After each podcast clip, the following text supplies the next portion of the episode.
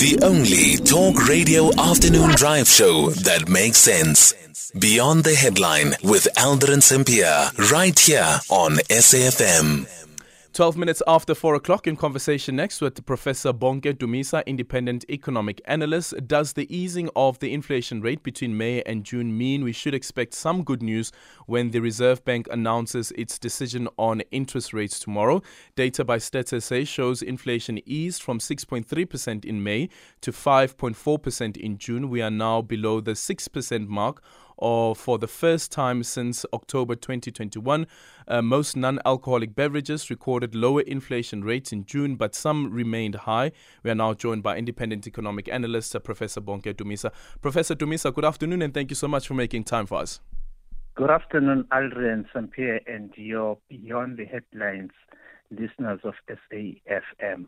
You've summarized it so well. I'm I've got very little to, to add other than to simply say the this significant drop of the consumer price index from 6.3% in May to 5.4% in June can be very good news for South African consumers and even businesses because I was one of those people who were saying the Monetary Policy Committee of the South African Reserve Bank was going to increase the repo rate by at least 25 basis points, given that we we had the CPI at above the target inflation rate range of 3 to 6 percent.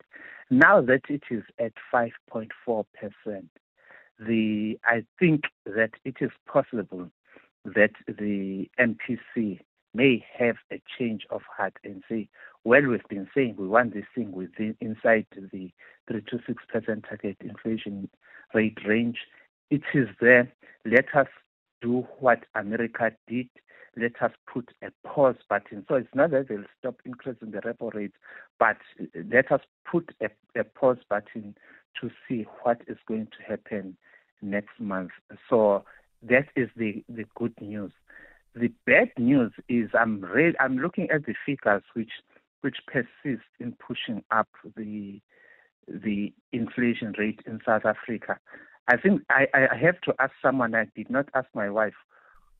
What is it about onions that makes mm. makes them Yeah, because it went up by I think sixty three percent compared to last year. Sixty four point five percent. Hmm. But at least the good news is that the food inflation at least has come down from that scary 14% a few months back to 11%, and it is still going to go go down. But one point which I keep on emphasizing is that the fuel price increases and decreases play a major role in in, in pushing up or down the repo rate and, and the inflation rate. And it has been highlighted that the softer fuel prices played a very significant role in pulling down the inflation rate. So let us hope yep. then that we we are going to have more of them and then because the South African consumers have been complaining that we keep on saying to them tighten your belts. They simply say they can no longer tighten the belts because the there's no no more holes that they can use. Mm. Prof, is is it still your view that um, that um, the decisions taken by the MPC when it comes to the repo rate um, cannot um, take credit for the reduction in this in the CPI, at least now that it's below that um, six percent max target um, of core inflation?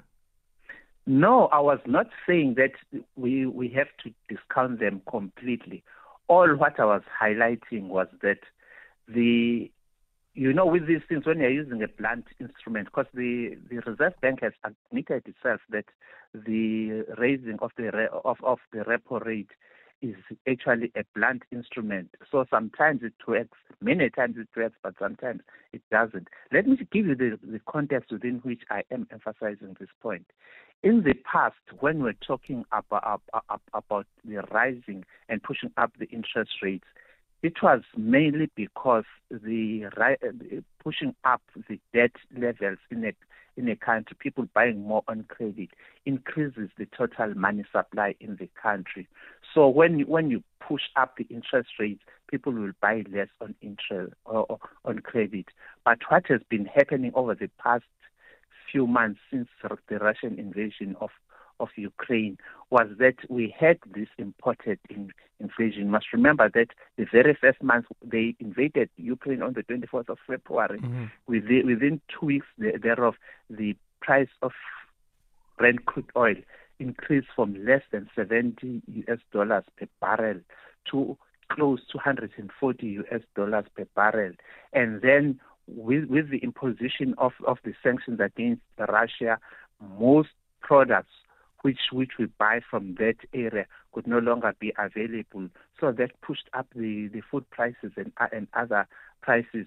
So when you when you start dealing with that Ukraine Russian thing and the effects thereof, the negative effects thereof have been tamed, then you are able then to control your inflation. That was my point. It was not that it does not work at all, but I'm simply saying the inflation is no longer controlled more by yep. people buying more on credit and, and increasing the money supply. So, so, it is the external factors, but it seems as though that that risk is still there. Also considering um, the decision that Russia has taken now this week um, to not extend the Black Sea grain agreement. I don't think Russia is going to stick to that. I think it's, uh, you know, wars are mind games. So Russia is, is simply saying tit for tat, and the president of of of Turkey, uh, Erdogan, has said that he has had discussions with President Putin, and there may be a, a change of of of this thing. It is just that he has he has to play some some of the of of, of his cards in order to show them that he, he is not just a pushover. But I think he's, he's just going to change his mind on this. Okay. Um, so tomorrow, do you expect 25 basis points or no move at all? I, I I've changed my mind. I said that at the beginning. Mm. I've changed my mind now that the the inflation, the CPI, is well inside the three to six percent range. Then I think they they may decide to to say, let's keep this unchanged. But one thing which will not happen tomorrow is they are not going to decrease or cut the the repo rate. That's what we still have more months to go until because you know that with the Reserve Bank they are com- they are more comfortable if the inflation rate at least is closer to their midpoint of the three to six percent yeah. inflation rate. But tomorrow, let us not expect any increase of the repo rate. Okay, thank you so much for your time, Professor Bonke Dumisa, who's an independent economic analyst. And tomorrow, of course, uh, the MPC's announcement is coming through. The Reserve Bank Governor Lesetja Kganyago will be announcing whether or not the repo rate will be increasing. But uh, many analysts also have said that there's no chances of it decreasing. Uh, but there seems to be difference around what the announcement would be, whether it would be um, keeping it where it currently is at or increasing it by at least 25 basis points. It's 20 past four.